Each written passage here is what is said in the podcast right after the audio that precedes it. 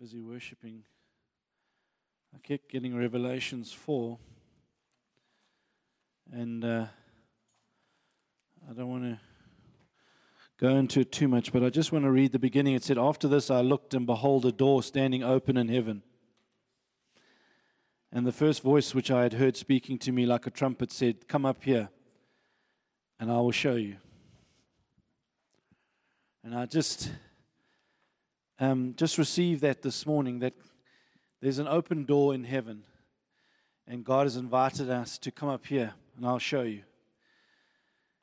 That this world that we're living in right now, it doesn't need more of man's cleverness or more of man's wisdom. What it needs is the Spirit of God.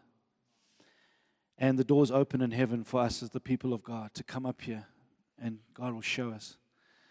And to allow the Spirit of God to breathe into every single area that we have dominion over, every area of our sphere of influence. Lord, I just thank you right now that we take that invitation and we say yes to you, say yes to the Spirit of God.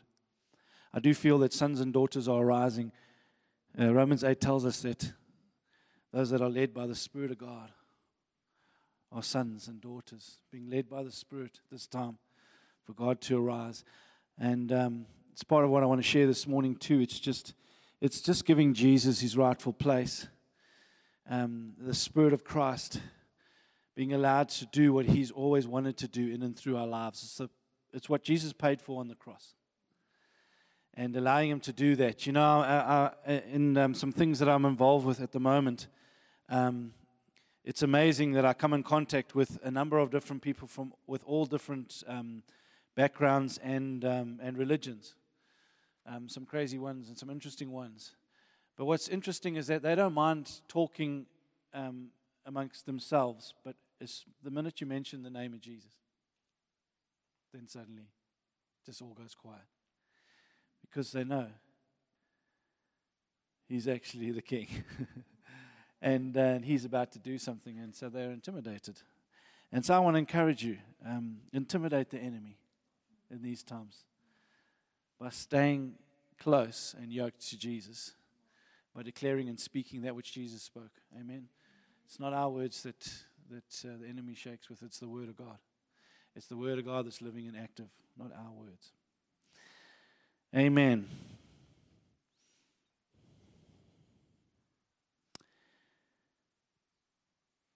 Where does the Lord want me to start? Maybe let me share this. I'll just share this. Just to encourage every single one of you, I think it was Jane who was ministering a couple of weeks ago, and she was talking about how everything that can be shaken is being shaken, and only that which is of the Lord, which is of God, will remain. And so we need to be encouraged in our lives, not intimidated, just encouraged in our lives when things are shaken, because if they're shaken, it means that they're not built on the Lord, and then we must allow God to make the change, help us to shift. Amen? Finding a lot of Christians, whatever, just getting a little bit nervous because things are being shaken. I'm going to thank you, Lord, that it is being shaken, because I'd rather it shake now than later. Amen? Because later I will be shaking in front of the Lord. So the things that need to be shaken, let them shake now, so everything that in our lives is established and built on the rock. Amen. Last week, I shared with the first service. Last week, Connor preached a word, great word, and one which I encourage, if you haven't heard it, to go back and to listen to it. It's a really powerful word, and there's a lot of prophetic stuff that I believe God was speaking through Connor for the church, but also for the time that we're living in. But I also just want to say this morning that there was a picture. Thank you, buddy. There was a picture in there that is a picture that you'll see throughout the whole Bible, from Genesis all the way to Revelation.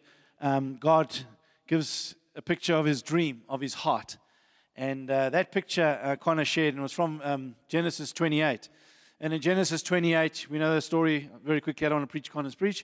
But where Jacob, he's on a journey, he comes to this place, he takes a rock, puts his head on the rock, and he rests, falls asleep, and he has this incredible vision where there's a ladder and there's angels going up and down to heaven, and God speaks to him, and he wakes up and he says, "Wow, he didn't know this is truly the Lord's in this place," and he called the place Bethel, the house of God, and also he says, "In the gate to heaven," and. What I want to just pull out and flow from that is that is a picture of God's heart for the church. That's a picture of God's heart for eternity. God's heart from the very beginning in Genesis was to create a group of people where he could dwell in their midst. He wanted to create a group of people that could rest their heads on the rock. And we know who the rock is. The rock is Jesus. He wanted to have a group of people that as they rested and as they trusted, as they put their complete confidence, because when you sleep, when you're resting, whatever, there's a confidence and a trust. There's a complete confidence and a trust on Jesus. And when there's a complete confidence and trust in Jesus, then I'm able to commune, and heaven's able to come to earth. I'm able to commune with heaven, bring heaven to earth. There's this relationship with the Lord. And then in all of that too, I'll become a gateway through my life. When you open the gates, you can see. So I'll become a gateway where people can encounter, taste, and see that the Lord is good. They can see who God is, right? So this beautiful place and positioning that God wants His people, always wanted His people. It's why Jesus paid the price on the cross for this position of resting in Christ and of communing, having a relationship with God, getting the heart of God, breathing through the Spirit of God into this earth and allowing people to see who God is. Because that's how they see. They see through you and I. So there's this beautiful picture. And as I was just meditating on that beautiful picture, I want to go into what I want to share this morning, and I've called the preach, or the title of the preach, "Follow the Compass, Not the Clock." Follow the compass, not the clock. And I want to launch off in Romans. If you've got your Bibles, you want to turn with me to Romans chapter 15. Follow the compass, not the clock. Verse in chapter 15, verse 22, let's go from verse 22. I'll read this. Now, Paul's obviously speaking to the Romans. This is a letter to the Romans. In that context, I am doing something I don't normally do and just going to read two verses. I love to bring context to it. I always say this, if you don't bring context, then the text can always con you. And so I just don't have time to do that, but because I just want to pull out some truths. But in 22 it says, this is the reason, Paul sharing to the Romans, this is the reason why I've so often been hindered from coming to you, relating to what he's just written. But now since I no longer have any room for work in these regions, and since I have longed for many years to come to you, I hope to see you in passing as I go to Spain, and to be helped on my journey there by you, once I have enjoyed your company for a while. So this is the great Paul. He's speaking, he's writing to the Romans. This is a Paul who's has literally surrendered, yielded his life. He's had this incredible encounter where God knocked him to the ground. He was a guy who was persecuting the church. Now God divinely knocks him to the ground, speaks to him. It's just a complete divine encounter and turnaround. Life's change. He's even blind. Ananias comes to him. Speaks and declares to him that God's going to show him what he's got to do and his whole purpose and his destiny. His eyes are open, gets a revelation of the purposes, the plan, the will of God, the dream of God over his life. Now is led totally by the Spirit of God, and he's moving. He's getting denied, going to places. The Holy Spirit says, "No, don't go there. You must go here." He's going into the most toughest of places, getting beaten up. Other times he's getting rescued out of jail. This same Paul here writes to the Romans, and he tells them that for years I've been wanting to come to you. His heart was to come to Rome. He wanted to get to Rome. So he'd been years wanting to get to Rome, but he was just being obedient to the Lord. It wasn't going and living his life based on his own thinking, his own ideas, his own desires. Because it says for years he wanted this. So he was following the Spirit of God. And then what my favorite part to this is, I hope to see you in passing as I go to Spain. Paul's desire was actually to go to Spain. So he was going to go to Rome and pass through Rome and go to Spain. And then his also desire was, he says there, I'm hoping that when I come to you, that I will spend some time with you guys, but also that you will enable me with financially so that I can get to Spain. So it's almost as even its appeal. It's almost as if you can look at this as a whole letter of appeal. And he's saying to the Romans, he shares with them the gospel, but he says, I'm hoping to come to you guys. I really want to be with you. Another great punt for in person. He didn't say I'll just keep WhatsApping you guys. He says I'm one in person, but he says here that I trust that I'll be able to come to you and get the finances to go on to Spain. Now I say all that because I want to say this very quickly. He had a desire to go to Spain, but as many of you do know, he never ever went to Spain. So he had a dream to go to Spain, but he never ever went to Spain. And I wanted to say this morning, what is your Spain? What is your dream in God? You see, because we can take our dream, whatever it is. Now, I want to be successful. I want to have a great business. I want to have the best plumbing business in South Africa. And I want 17 branches or whatever. 17 just because it's my favorite number, so there's nothing prophetic on that. But I have to now overlay that dream with God's dream for my life, because when God's dream comes over my life, it's way bigger normally than my dream. And then it starts to infiltrate into my dream, because God's not just wants me to be all about myself. I'm put on this earth not just for myself, but for people, right? So now he starts to create my dream. And then my dream, as it gets bigger and bigger, because it's so big, whatever, is what is your Spain? What's the thing that gets you up in the morning? What's the thing that makes you come alive? It's what God's birthed inside of you. It's what He breathed inside of you. It's what you were created. You were formed. You were wonderfully formed. God breathed on you. How many of you know here? None of you get saved by yourselves. You didn't choose God. God chose you. It's a powerful thing when you read through the book of Acts to realize that Galatians 1:15 says that Paul was chosen before he was even born. He was chosen before he was born, but he had an encounter on the Damascus Road. That was a divine appointment by God. Why the in-between? I don't know. Leave that to the Lord. But you see, Paul had a dream, and it was to go to Spain. This is what he felt God was calling him to. But even though he never reached Spain, because he was led by the Holy Spirit, he was obeying God and following God, not the clock. You see, when you follow a compass gives you the direction. It doesn't give you the times or the arrivals.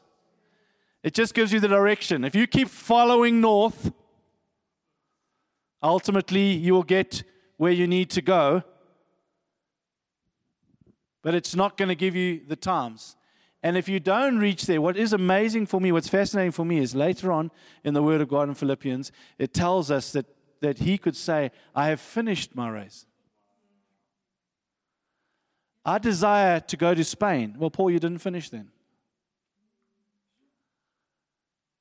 No, you see, he had a dream.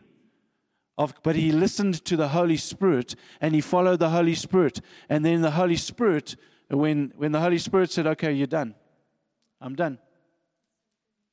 So you see, what we've got to do is grab hold of the dream of God, find out what the dream of God is. Then we've got to listen to God, and we've got to follow that and not let the clock or timing begin to dictate to us. Because when you allow timing to dictate to you, that's when stress happens. See, because the minute you put a time limit on it, you're starting to now dictate to the one who knows all. It's fascinating when you understand that, when we talk about this thing, you're putting your head on the rock. You're talking about Jesus, the one who is all-knowing, is omniscient. He knows everything. The Bible actually says every day of your life has been already numbered before you're even born. So he knows the beginning and end. This is Jesus who knows the beginning and an end, and now we're trying to dictate to him the right timing. See, now I know it sounds funny, but it's what we do. What we do. Do-do. It's a load of doo-doo. No, it's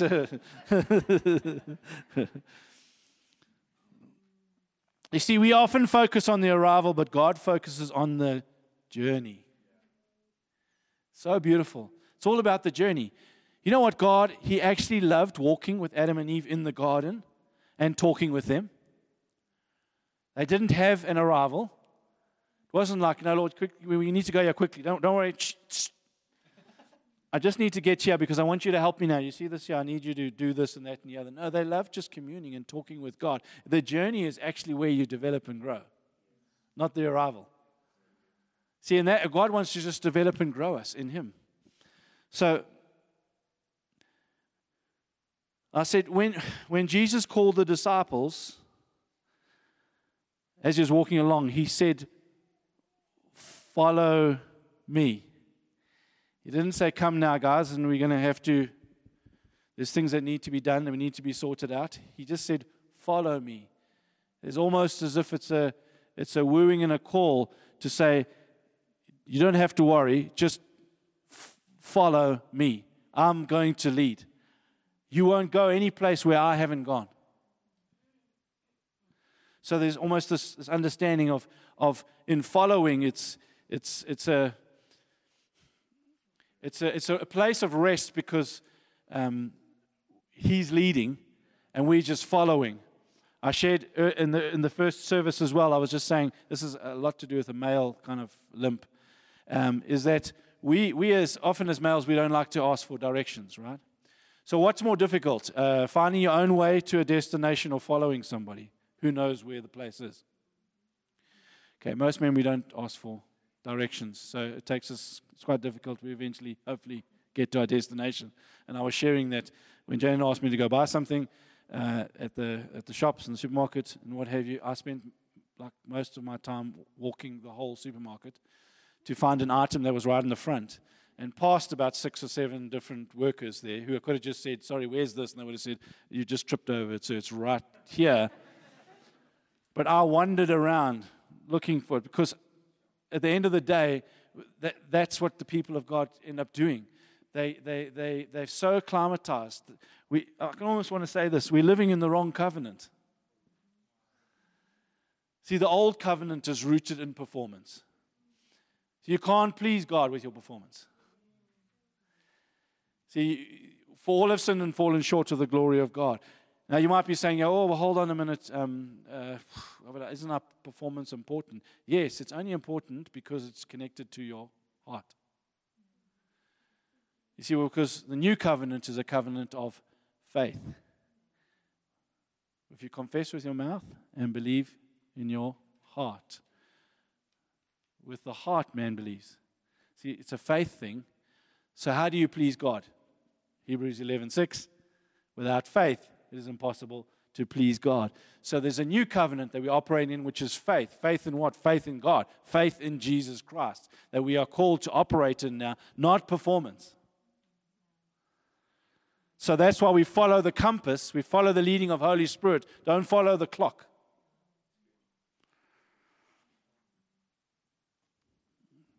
We follow Jesus, go where he says, do what he says, and then we trust and we stay in faith.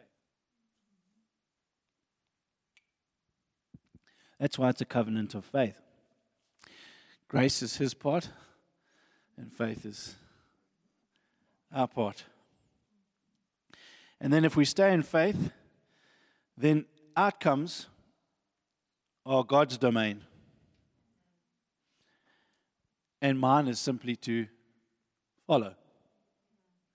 So our journey is to follow, and the outcome is his domain. You see, then you understand true rest. Because true rest is found in just simply following and honoring him and listening to him. Now I do, that's something it's for another time, but to unpack just about following him and hearing the voice of God, absolutely vital. But our call is actually to follow him. not performance.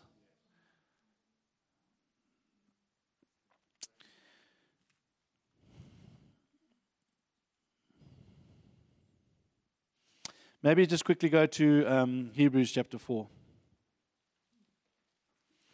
I'll just quickly, Hebrews chapter 4.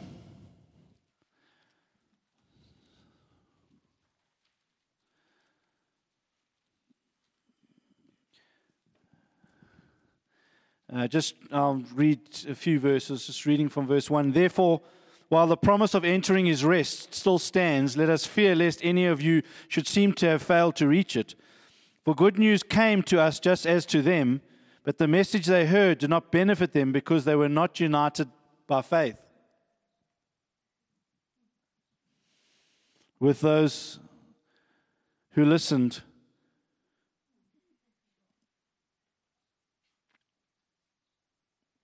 It's interesting here. For we who have believed enter that rest, as he has said, as I swore my wrath, they shall not enter my rest, although his works were finished from the foundation of the world.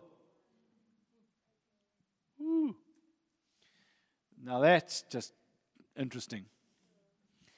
That there's a rest here that we can enter into because he's rested because his works were finished from the foundation of the world. So now you start to get shaken a little bit with performance and doing something when we rest because his works have been finished from the foundation of the world. Ooh. I haven't got time to unpack that, but they shall not enter my rest, since therefore it remains for some to enter it, and those who formerly received the good news failed to enter because of disobedience. Again, he appoints a certain day today, saying through David so long afterwards, in the words already quoted, today if you hear his voice, do not harden your hearts. Verse 11, let us therefore strive to enter that rest. Now that just sounds like an oxymoron, strive to enter that rest. Strive to rest. The reason for that is because there's such a bombardment against what this is actually saying to us about rest. You see, our default is to actually work to get rest. And God's saying, actually, if you will just believe in me, if it's you unite your heart with faith in something that's already actually been completed a long time ago. And I'll tell you about that now. I'll unpack that. But let's, for the word of God is living and active and sharper than any two-edged sword. Isn't that powerful that that particular scripture fits into rest? The word of God is living and active and sharper. Why can I rest? I rest in the word of God who's living and active. See, my trust is in the word of the Lord.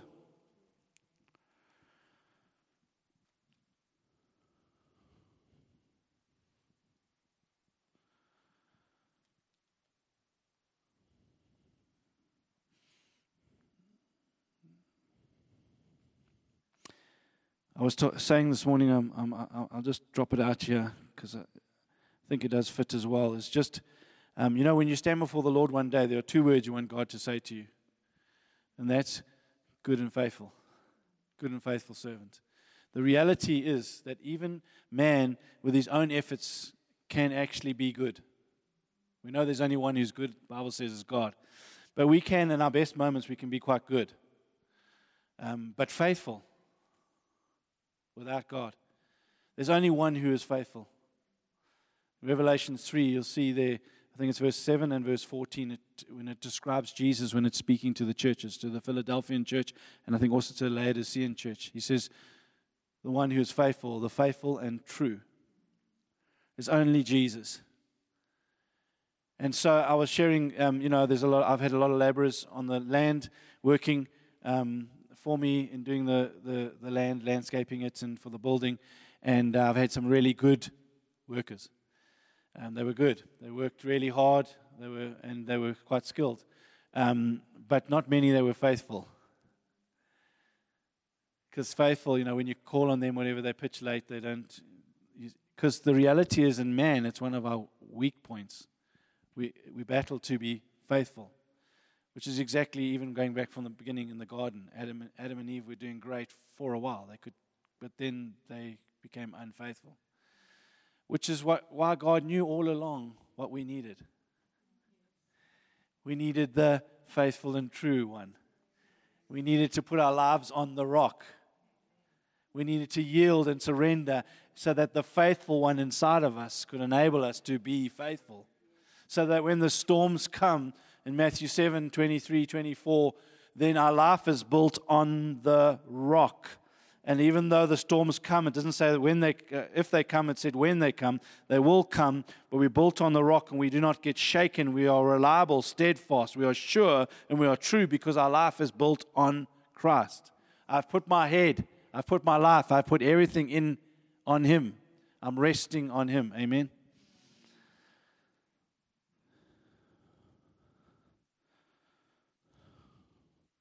Oh, somehow I got to the end of page one earlier. It was amazing.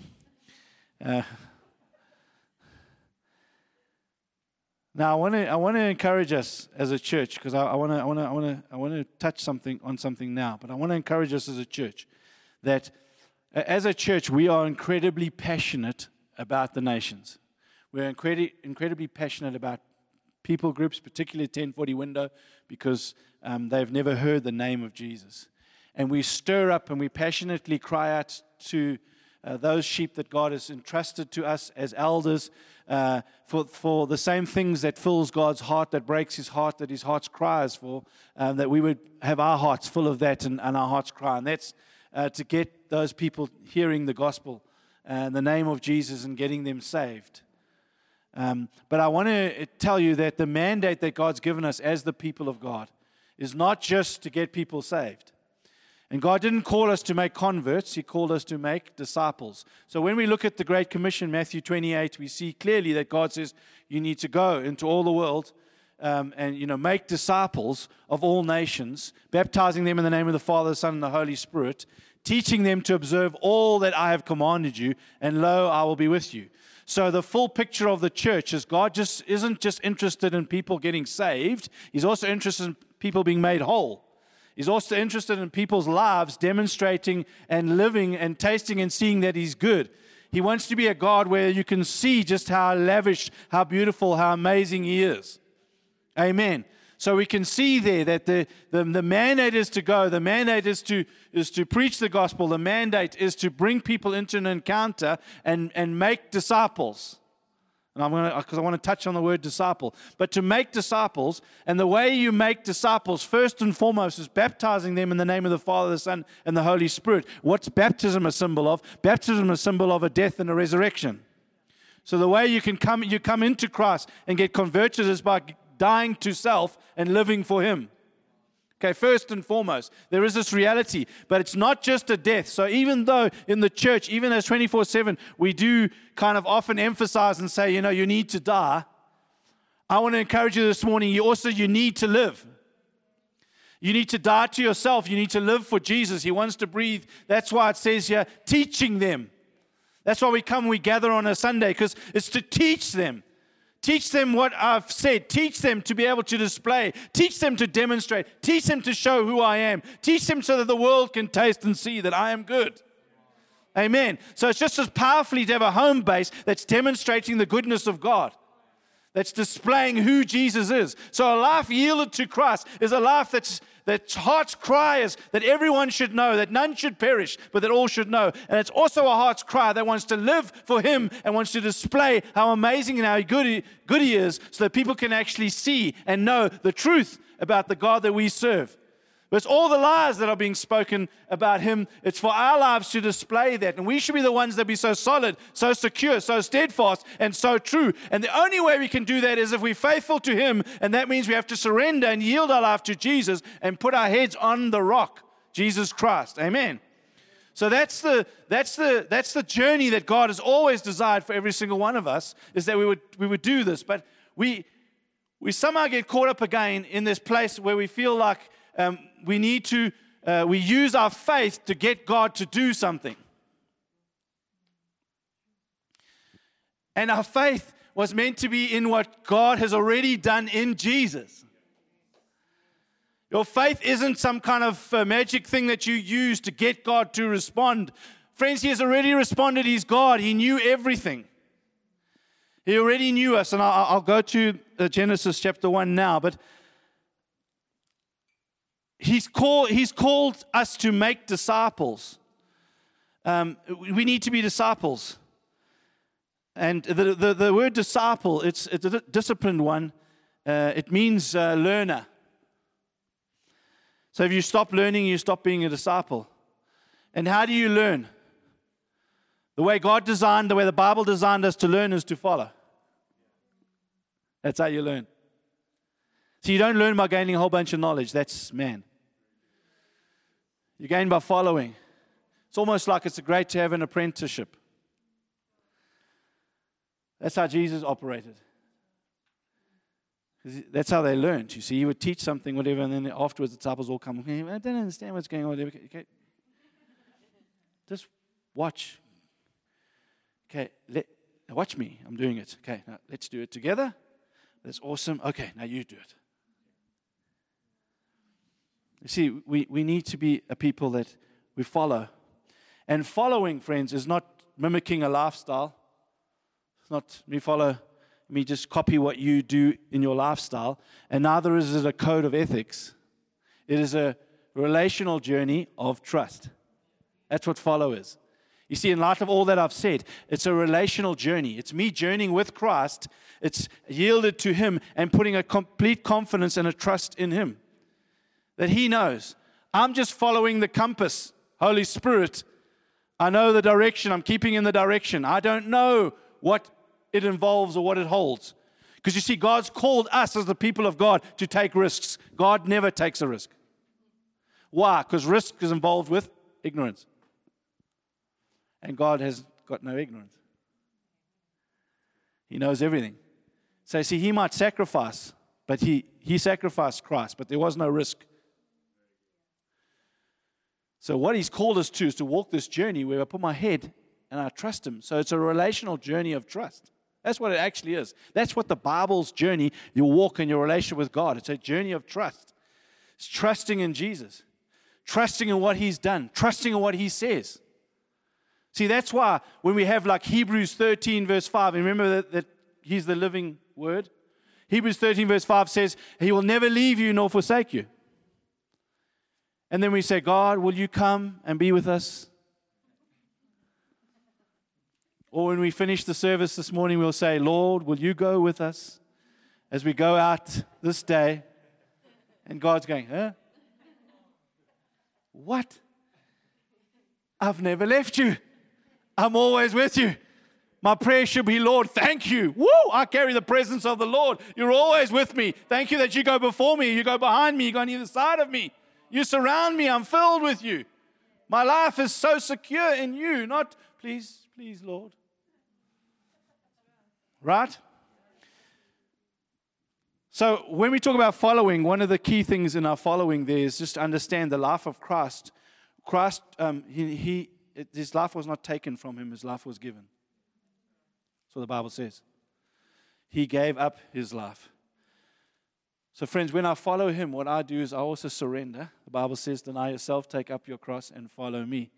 So daily I'm surrendering to Him. That's how I'm following Christ.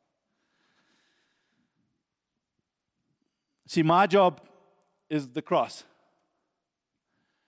My job is to die daily.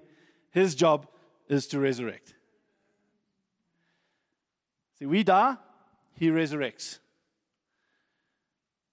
And so I say that because I want to say this.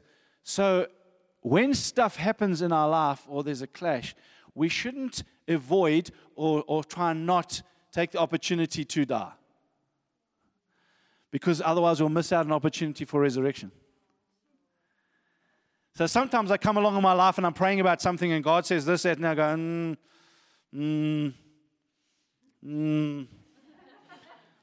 I think, you know what, I got this one. No, take every opportunity to say, Lord, okay, I'll bow. I think we should do this, but I'm going to bow to you because I give Him the opportunity now to bring resurrection in that situation. As I yield to Him, that's how we journey, that's how we walk in Him. My responsibility, I have a responsibility for the yes. I have no responsibility for the rewarding of my decisions. God is the rewarder.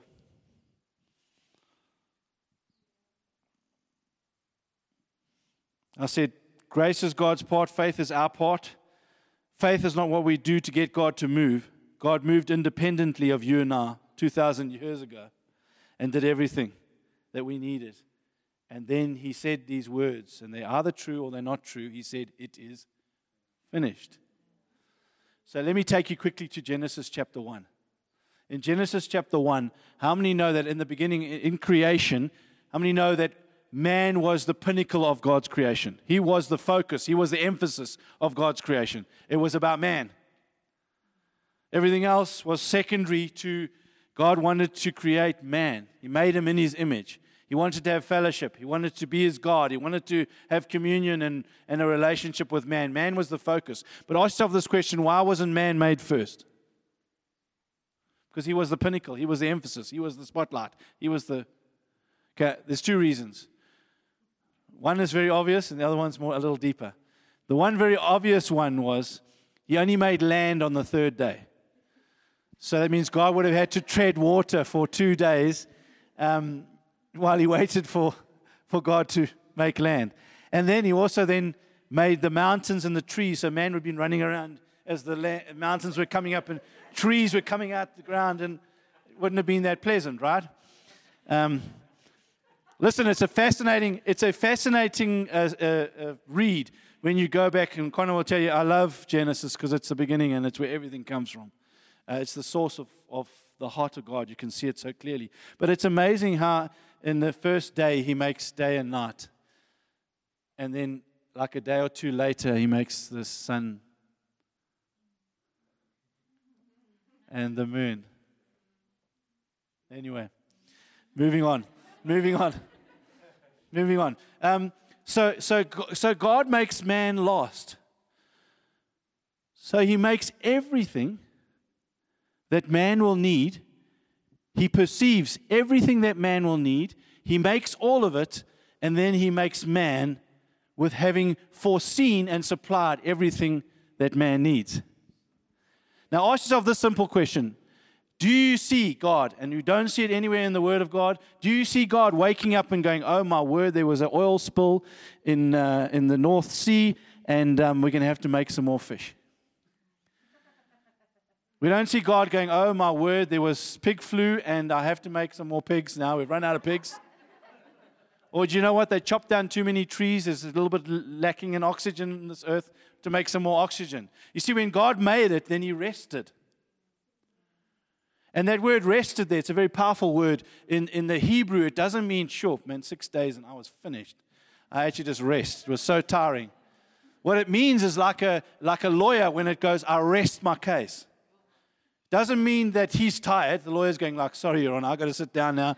I've got to. No, what it actually means is that he's finished. He's done all that he needed to do. See, when God rested, it was, I've done it. It's finished. It's complete. And he's never had to create again anything in terms of creation. It was taken care of, not just for Adam and Eve, but for every single of the 7 billion plus people that live on this planet right now. God took care of every single one of their needs before. See, now if you can catch and understand, this freaks your mind, but if you can understand this concept that God, he's God, who knows everything, took care of everything before.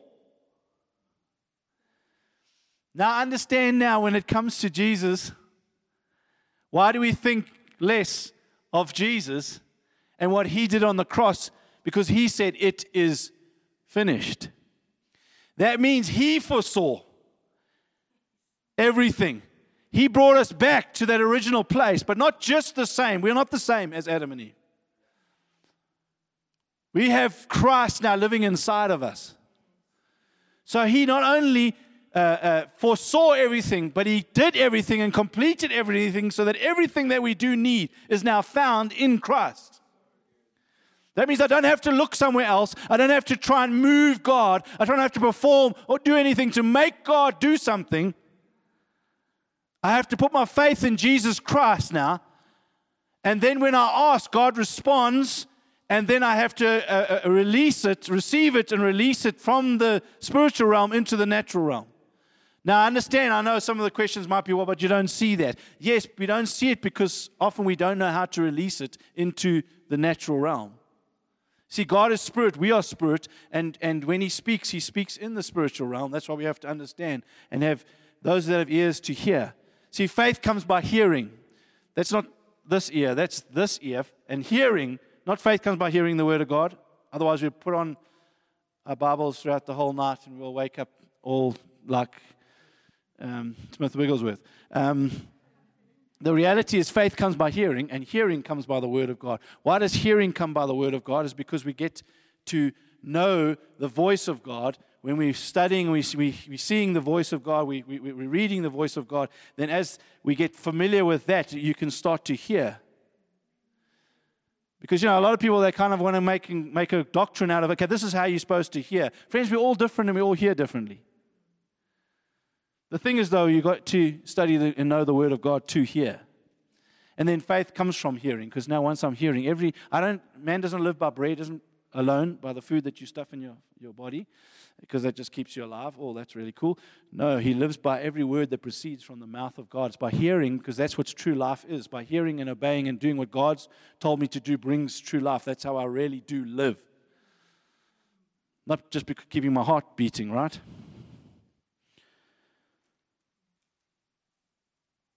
So,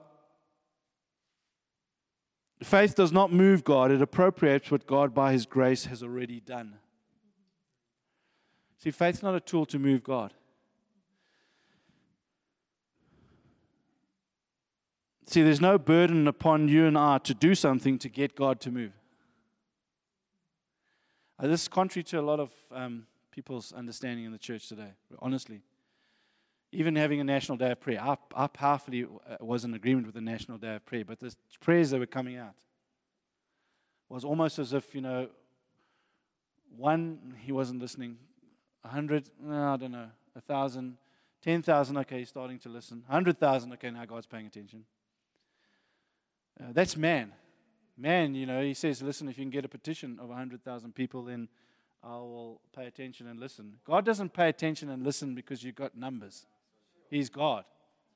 He pays attention because you've got faith, because you believe Him. He pays attention because you come into agreement and alignment with what He's done. See, we're not asking God to respond. We are responding to what God has already done. It's what is already done by grace. Faith cannot appropriate what God hasn't done by grace. You're not causing Him to. In fact, if you think God is responding to what you do,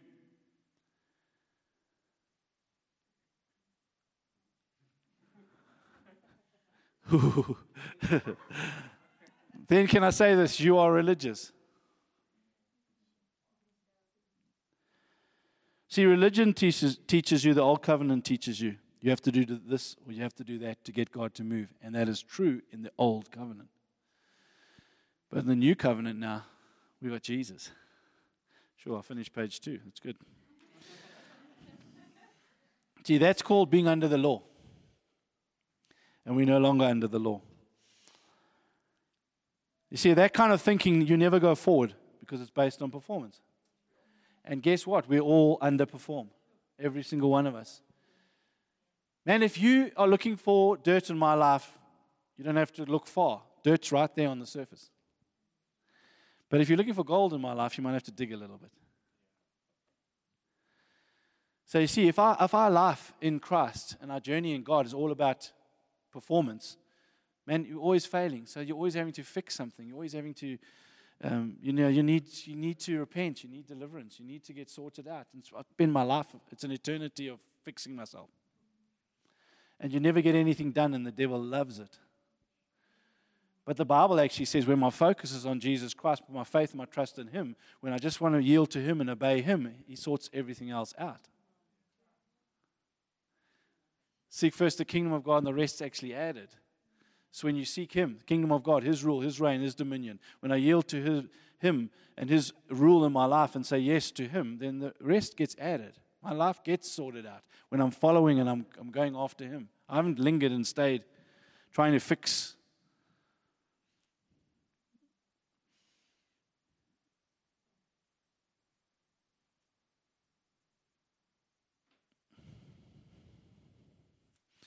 How are we doing for time? I don't know if I can unpack a lot of this in a short space of time. It's done. It's done. It's done, yes, it's done. All right. Oh, well. Okay. Let me land with just a couple of thoughts, and I've landed. Well, this plane battles to land, but I'll bring it down in somewhere in the region of the runway. Yeah, you might have to jump off here. Just walk out. Leave me standing here speaking. I want to just leave you thoughts by reading some scriptures, and then hopefully spark something inside of you. If you read a scripture, 2 Corinthians chapter 1. We just read from verse 20.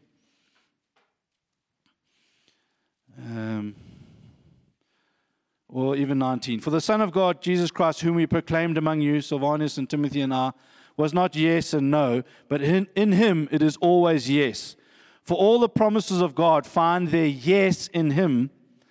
That is why it is through him that we utter our amen to God for his glory. So all the promises of God find their yes in him.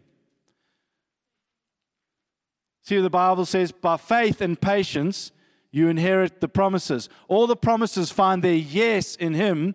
What I do is add my amen, so be it. So my amen is saying, so be it. I'm coming into agreement, into line. I'm not doing anything. The promises are yes in him. He's done it all. See, I've got to come into agreement and into alignment with his yes. By saying, amen, okay, so be it. I'm bringing my heart into alignment by faith into what you've done. Now I'm going to trust that. Amen. Amen. So if you jump to, say, Ephesians chapter 1, let me just quickly. Ephesians chapter 1 and verse 3. It says, blessed be the God and Father of our Lord Jesus Christ, who has blessed us. What tense is has? It's past. Who has blessed us in Christ, so that we are already blessed in Christ, has already blessed us, right? So sometimes when we, as the people of God, and I'm careful I say this because I understand what people say and do, but when sometimes we're praying, we say, Lord, will you please bless me? Then he wants to say, I have, and I will continue to be blessed. But actually the prayer should be, thank you, Lord, that I am blessed, that you have blessed me in Christ with every spiritual blessing in the heavenly places, even as he chose us in him before the foundation of the world. Wow, there's that word again, foundation of the world. God orchestrated this before you and I even were anywhere near on this planet. This is how organized and how awesome our God is. That's why we should never wobble. That's why we should be so secure and steadfast and true in all that we do, because it's not based on our performance, and because he knew everything, and we can trust a God who is faithful and who's seen already everything and has already prepared it to happen. And that's why I shared about the story in 1 Kings with Elijah, when he sends him to the brook Cherith to get fed by the ravens. I mean, you know the story. He goes and he speaks to Ahab and tells him there won't be any rain, and then he ducks fast. No, God says to him, you need to go and hide yourself a little bit for the moment because this king is a bit nutty. And but he says you need to go to the brook Cherith because there I have commanded ravens to feed you. Isn't that amazing that he had already instructed, the provision had already been provided for him. But he had to be obedient because the provision didn't come to him. He had to go to the brook. The provision was waiting there. If Elijah had stayed where he was, saying, oh, Lord, please, I just want to pray now. Please, will you give me provision? Please, will you give me provision? And then he would have died of starvation. And he would have got up to heaven and said, I asked you, please could you give me provision? He said, I told you where the provision was. And when I always love this, I always say this because I love this. Do you know a raven does not give up his food very easily. A raven is not going to give up his meat. That's his mind. So I'm telling you right now, when God provides for you, it doesn't matter who the hard nutter is. If he doesn't give up his food very easily, when God speaks to him, he will release the finances for that which you need, right? Amen. Anyway, how did I get onto that? Oh, Ephesians. He has chosen us in him before the foundation of the world that we should be holy and blameless before him. In love, he predestined us for adoption. There's beautiful words here. God has already taken care of it. In love, he has predestined us already. And then I haven't even got time to go through all of this stuff, but let me just jump quickly to, I want to just quickly read the prayer of Paul. And I've landed. So as we're just taxing in, this plane sits quite on the outskirts of the runway. As we're taxing in, listen to this. If you knew you were going to write down a prayer that people were going to read 2,000 years' time, what kind of prayer would you write? What would you say? You say, please, Lord, I want you to bless them. Will you pour out your spirit? Will you move mightily? Will you bring revival? Will you breathe on them? Will you do? Most Christians would write that prayer. What's the prayer that Paul writes? Paul writes a prayer that, will you open their eyes so they can see who they are? Will you open their eyes so you can see what's inside of them? Listen to this prayer. For this reason, because I have heard of your faith in the Lord Jesus and your love towards all the saints, I do not cease to give thanks for you, remembering you in my prayers, that the God of our Lord Jesus Christ, the Father of glory, may give you a spirit of wisdom and of revelation in the knowledge of him, having the eyes of your hearts enlightened, that you may know what is the hope to which you have been called to. What are the riches of his glorious inheritance in the saints? Isn't that beautiful? What are the riches of his inheritance in the saints? This is all what we have, what's inside of us. He's not praying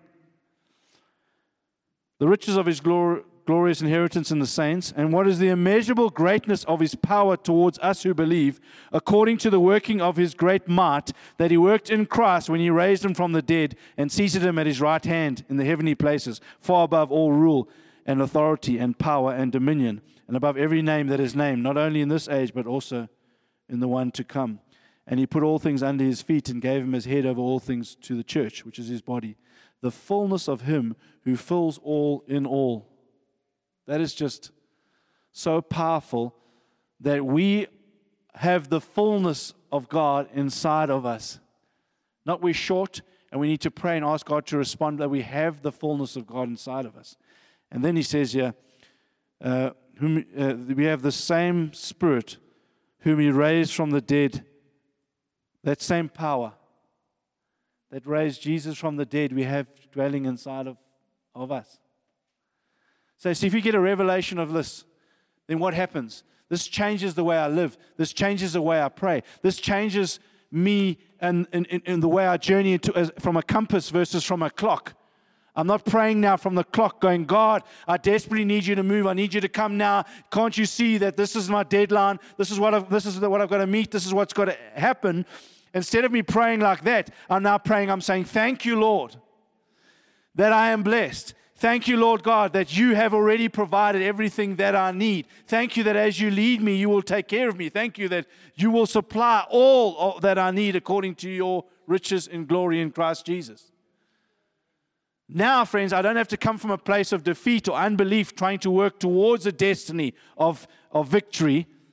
I don't come from a place of I'm sick and now, Lord, help me to believe. I'm going to rise up my faith so that I can believe for healing, so that you can heal my body so that I can get to a place of victory. I come from a place of victory. I begin to declare to the Lord that the same spirit that raised Jesus from the dead, the same power that raised Jesus from the dead is quickening my mortal body. It's inside of my body. You died on the cross. By Jesus' stripes, I am healed. I was healed. And so now, thank you, Lord God, that you on the cross purchased healing for me. So I come into alignment with your word. I come into alignment with who you are. I begin to declare and I begin to speak because you have already released it in the spiritual realm, and now I'm taking it from the spiritual realm into the natural. And there's different ways you do that, but one of the ways you have to declare and you have to speak it. You speak the word of God.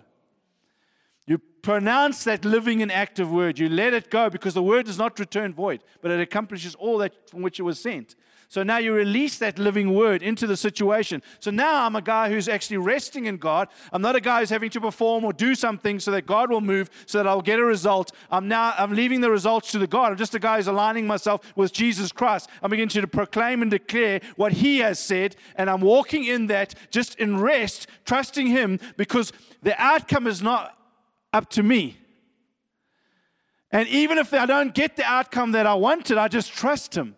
Paul wanted to go to Spain. He never got to Spain, but he trusted the Lord every single step of the way. Whether God opened the prison doors and he got out, or whether he was in prison sitting there all beaten up, didn't matter to Paul. I was just yielding my life. I'm just coming into line with who you are. That's why he could sit there and praise in the midst of a prison where he just got beaten up in the darkest place of his life. At midnight, he is praising the Lord because he just came into line with the living word. He came into line with Jesus, and he just rested in that sureness and in that knowledge. And his life portrayed who Jesus really is. And I'm saying to you right now, it's not about us getting all a whole bunch of answers. It's about us portraying the life of Christ, who He really is. And that's a life that's not shaken. That's a life that's not doesn't compromise, doesn't wobble, doesn't drift here and there. But it's a life that's faithful because I'm resting on the faithful one. I'm not performing to try and be faithful. I'm resting on the faithful one. Amen. Shall we stand?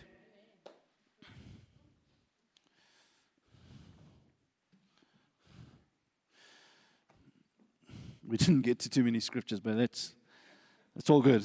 It's all good. It's all in there. Thank you, Jesus. Thank you, Jesus. Thank you, Jesus. Now, I really do believe, and I want to encourage every single one of us, I really do believe that we are moving into a time right now where if we will align ourselves with His word, if we'll put our total faith and our trust in Jesus Christ, and we will just declare what His word says. We are responding to what He's already done. I believe that God's going to bring forth some incredible miracles. I think He's already giving us a little taste, a little incredible miracles for those that maybe have seen or watched. I love watching all the different Olympic results, particularly Christians and South African Christians. And I'm loving the language that's coming from South Africans, the 400-meter hurdles lady, the Schoenmaker, what is her name? The lady who won the 200-meter breaststroke. Just their language is just one of, just, it's all Jesus. It's just His grace of God. I don't see any languages of, I've trained all my life, it's been, I've sacrificed, I've given up, whatever, and that this is just a result of my efforts, and and thank you, Jesus. This is just a testimony of people that are just saying, it's by His grace. I'm just so grateful that I got this opportunity. I almost want to say to partner with Jesus and swim, swimming with Jesus. But I just really feel that if we will grab hold of this, because I feel it's in the realm of the Spirit. As how many of you know, God is Spirit, and we are Spirit, Soul, and Body, three-part beings, and God has done everything in the Spirit, as we read. But I believe God wants to manifest in the natural through our lives, and that's where we come into line. So, Lord, I just want to pray for every single one of us this morning. I want to say thank you for choosing us. I want to say thank you for your love for us this morning. Thank you that you didn't just leave us alone, but that you would come and you would call us, and that you would choose to lay your life down for every single one of us. And not just lay your life down, but yield everything so that you could provide everything. And that the provision of God right now is available for every single one of us. And all it simply takes is a yieldedness and a yes and a laying of our lives down to him and saying, Lord, have your way. So I want to pray right now, Lord God, that in every one of our circumstances and situations, whatever every single person is facing here this morning, I can boldly declare that every single one of us have the same answer. Just say yes to Jesus. Just give it over to him. Just rest in him and on him. Yoke yourself to him. His yoke is easy, his burden is very light. In humility, trust him. And as he speaks, follow him. Because, Lord, I thank you for the miracles and the testimonies of miracles that are going to come forth from this group of people, Lord, and believers. And that, Lord, we're going to see mighty things begin to happen, supernatural, beautiful, powerful things that are beyond us because we have rested and put our faith and our trust in you and in you alone. Lord, will you do what only you can do in our lives?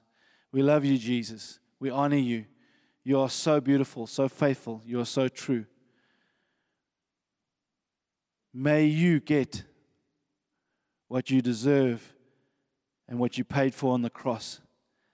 And that's a group of people filled with the Holy Spirit, on fire, and filled with your presence and power in the name of Jesus. In the name of Jesus. Moving in signs and wonders and miracles.